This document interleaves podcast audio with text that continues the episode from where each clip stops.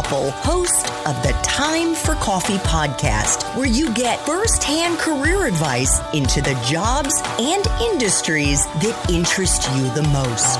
And before we start today's show, I have a quick favor to ask you. If you haven't already, I'd be incredibly grateful if you'd give us a rating and a review on iTunes. And if you're like me, you need to do it now because you'll forget later and because it's the best way to help others who may be in search of career advice to find this free resource. So press pause if you haven't done it and do it right now.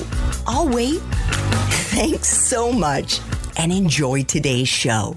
Hey there, Java junkies. Welcome back to another Espresso Shots episode of T4C. If you're interested in breaking into cybersecurity, then this is the episode for you because my next guest is the founder and CEO of Cyber SC, an advisory firm that actually helps startups and small businesses enhance their cybersecurity needs. But before I introduce you to Dominic Vogel, a cybersecurity expert with more than a dozen years in the field, who also co-hosts a podcast called Cybersecurity Matters, I want to make sure you've signed up for the Java Junkies Journal. That's T4C's newsletter that features career advice and job seeking tips, as well as unique insights into dozens of different industries from the professionals who are actually working in them. Just head over to the Time for Coffee website at time, the number four, coffee.org in the sign up box is right there.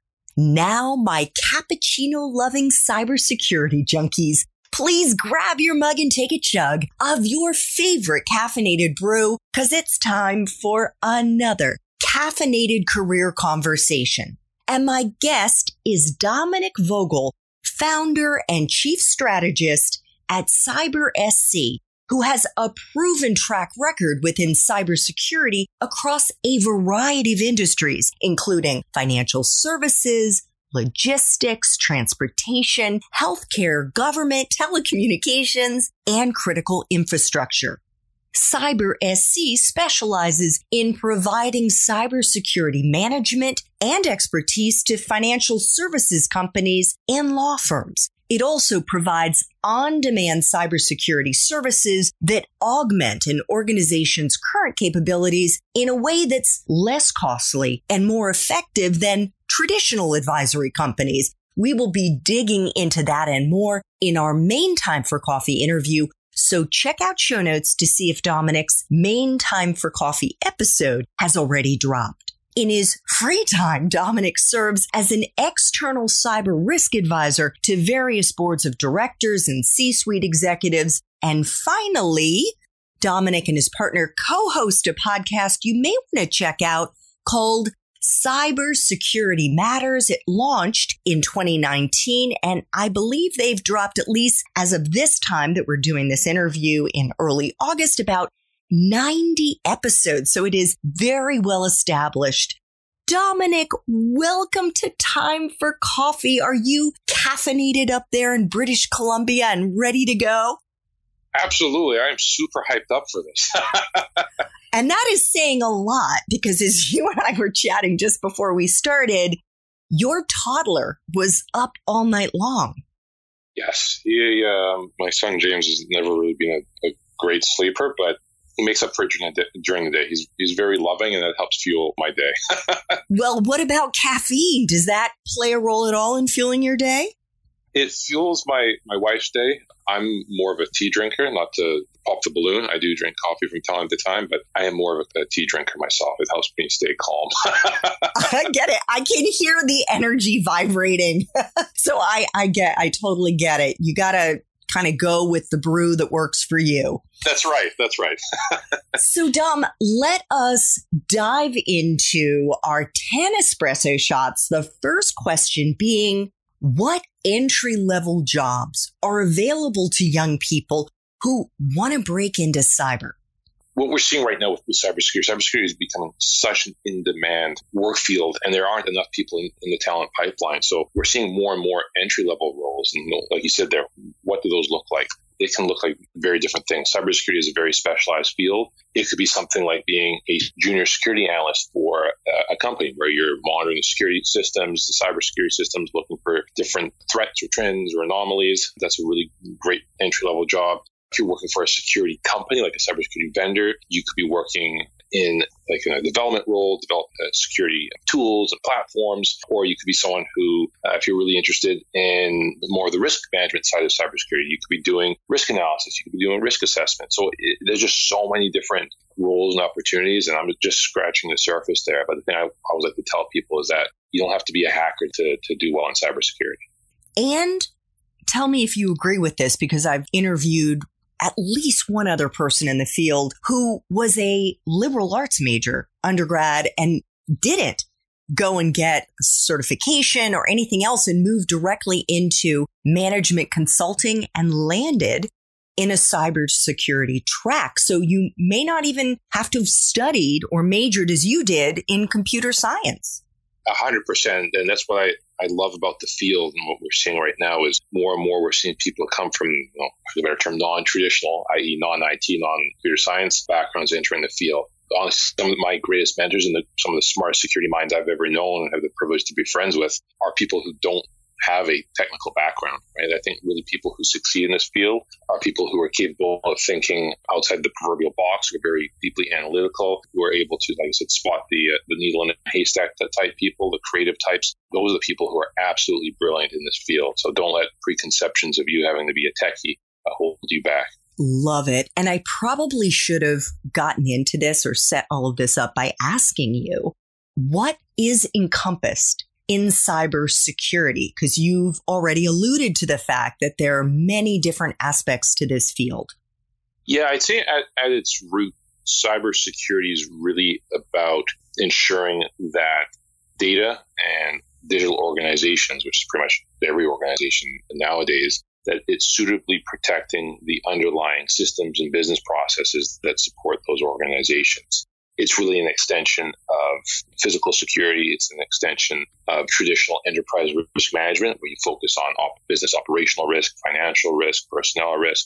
In this very digitally connected age, we need to focus on digital slash cyber slash data risk, right? because at the end of the day, data is what's driving organizations, and cybersecurity is at the root of ensuring that it continues to empower organizations to be able to use the data that they need to use and the systems they need to use order to fulfill their mission. It's a bunch of little things, but like I said, at the root, I think it's come to rise because of the fact that we are very much in a very digital economy. Absolutely, a hundred percent.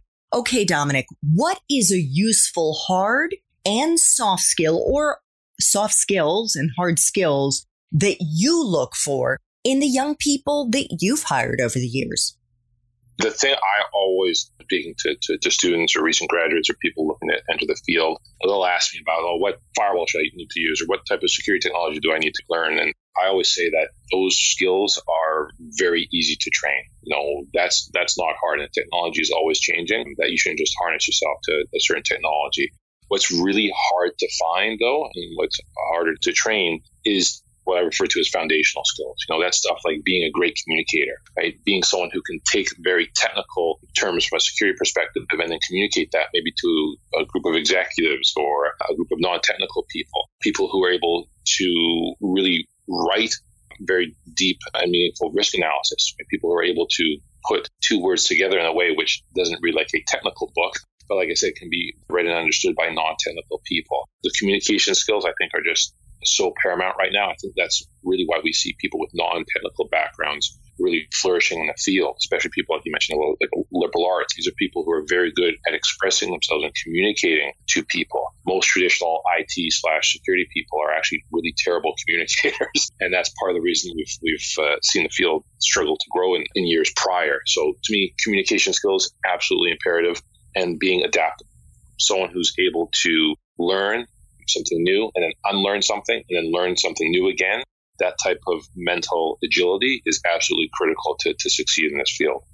Awesome. And I can say that both of those skills are so transferable into just yes. about every single industry out there, my friends. 100%. What about someone's major? Dominic? Is it a deciding factor to get into this profession? In other words, if they haven't studied comp sci, if they haven't been an engineering major, some form of IT, is it a deal breaker?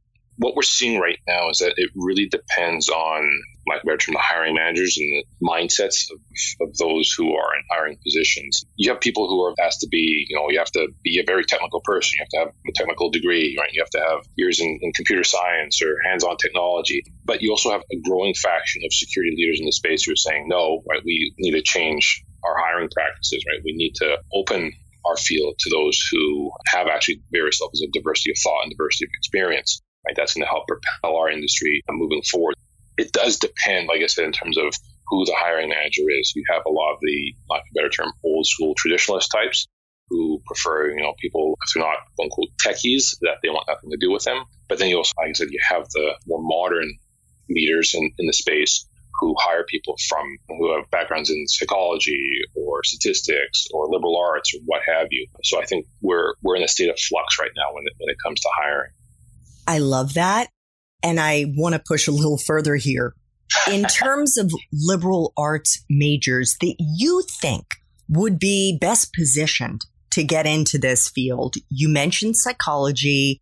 You've already touched on communications. So whether you're a history major or a creative writing major or anything involving analytical thinking, would you put any other majors, specific majors out there that you think could be primed for this industry? I think anyone with more and more background in psychology, because at the root of this much is understanding how, whether it be cyber criminals or people within the organization, how they operate or how they think when it comes to cybersecurity and data security. So people who have that really deep understanding of the human mind, I think are, are very much primed to do well in this field as well. So I think I see more and more people with a psychology background entering the field. So I think that's one that particular pops to mind. The other one I was going to say would be anything around math and statistics. You know, people who are able to really be, and I find those people are deeply analytical. They tend to very much thrive in the field as well. And data analysts, I would imagine. Yes, exactly. All right. What about a grad school degree? How important is it? Less so for those entry level jobs, maybe more so for somebody who wants to run their own company one day or make it into the C suite. Are there certain advanced degrees that you think they should explore getting, if at all? I always tell people like uh, this way: I'm not one to dissuade people from education. I, I, grew up in a household of, two teachers, and I, I, do value education, but I also try to view it pragmatically as well. You know, and the example I'll give is, you know, if if you have an undergrad business degree, right, and you try to get into the C-suite, you're not going to go much if you don't have an MBA. And it just there are so many people who graduate with business degrees. You are one of you know millions, tens of millions, hundreds of millions, what have you, across the world. You're not going to stand out. You need that MBA.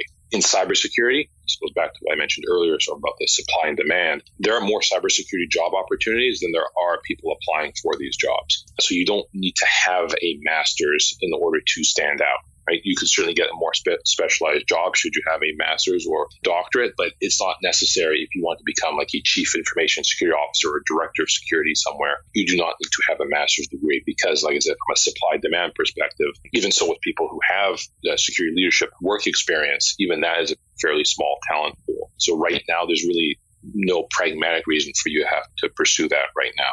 Wow, that is awesome, awesome news.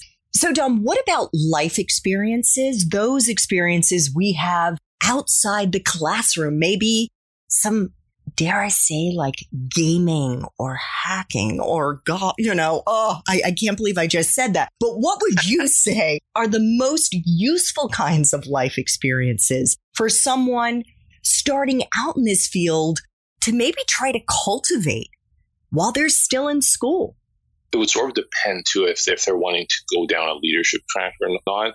I find people who have experiences around collaboration, people who have life experiences where, again, not just in a school setting, but where you've done work, you've done projects and initiatives where you're banding together with other people, right? More and more, I find that cybersecurity it's transitioned from being a what's referred to as, or I guess as a, as a sector of, of lone wolves, where people would just do their own thing and never work together. More and more, what we need in order to truly succeed in this field is for people to band together, to work together, to collaborate, to put aside their egos, right? So for me, when I, I look from a life experience perspective, I look for people who are able to demonstrate they're selfless. They're able to think of others as collaborators rather than competitors. Many of the security teams I worked for, where even your own team members were seen as competitors and not as collaborators, right? So that to me is something that I look for. And so even people who, as an example, you know, played team sports, people who were in settings where the team was more important than the single person or single entity, those are people that I, I gravitate to towards and hire and continue to hire and always advocate for our clients to hire those types of individuals as well. Super interesting. So, what is the best part for you, Dominic, of being in the field of cybersecurity? No day is ever the same. I've been at this for uh, quite a few years, and I can honestly say that I've never really had two days that have ever looked the same. Know, it's continually changing, and that was back in my corporate days or now as an entrepreneur.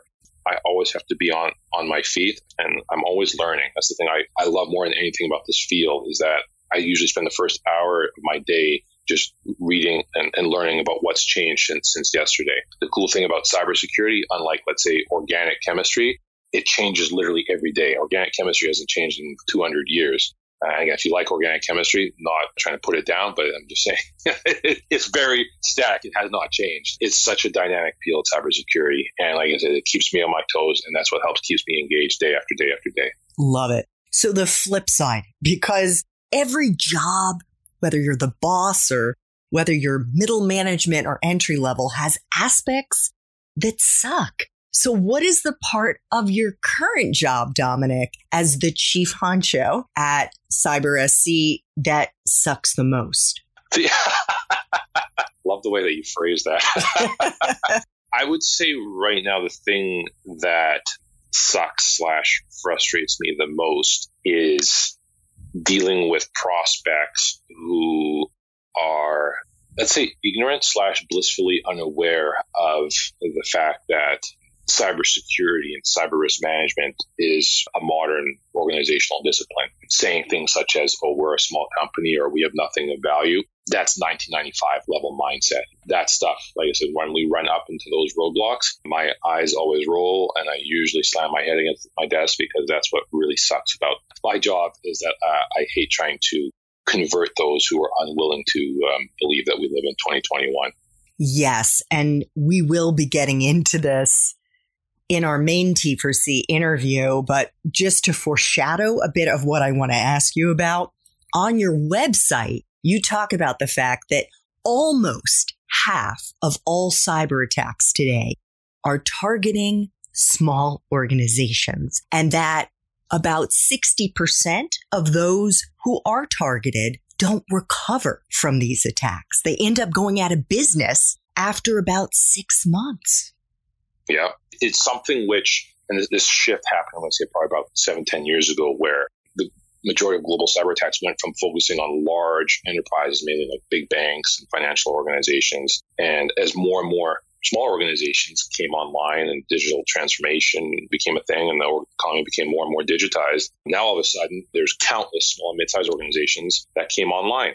And cyber criminals recognize that. And now, as, as you point out there, the vast majority of global cyber attacks are focused on the SMB market because the vast majority of small and mid-sized businesses have not taken the time to enhance their cybersecurity capabilities or, or sharpen their approach to cyber risk management. So it's akin to shooting fish in a barrel. And, and let me ask uh, you this because you mentioned one of those people that inspired you to start banging your head against your desk said, Hey, but we don't have anything of value. So why do the cyber criminals target them? What do they get?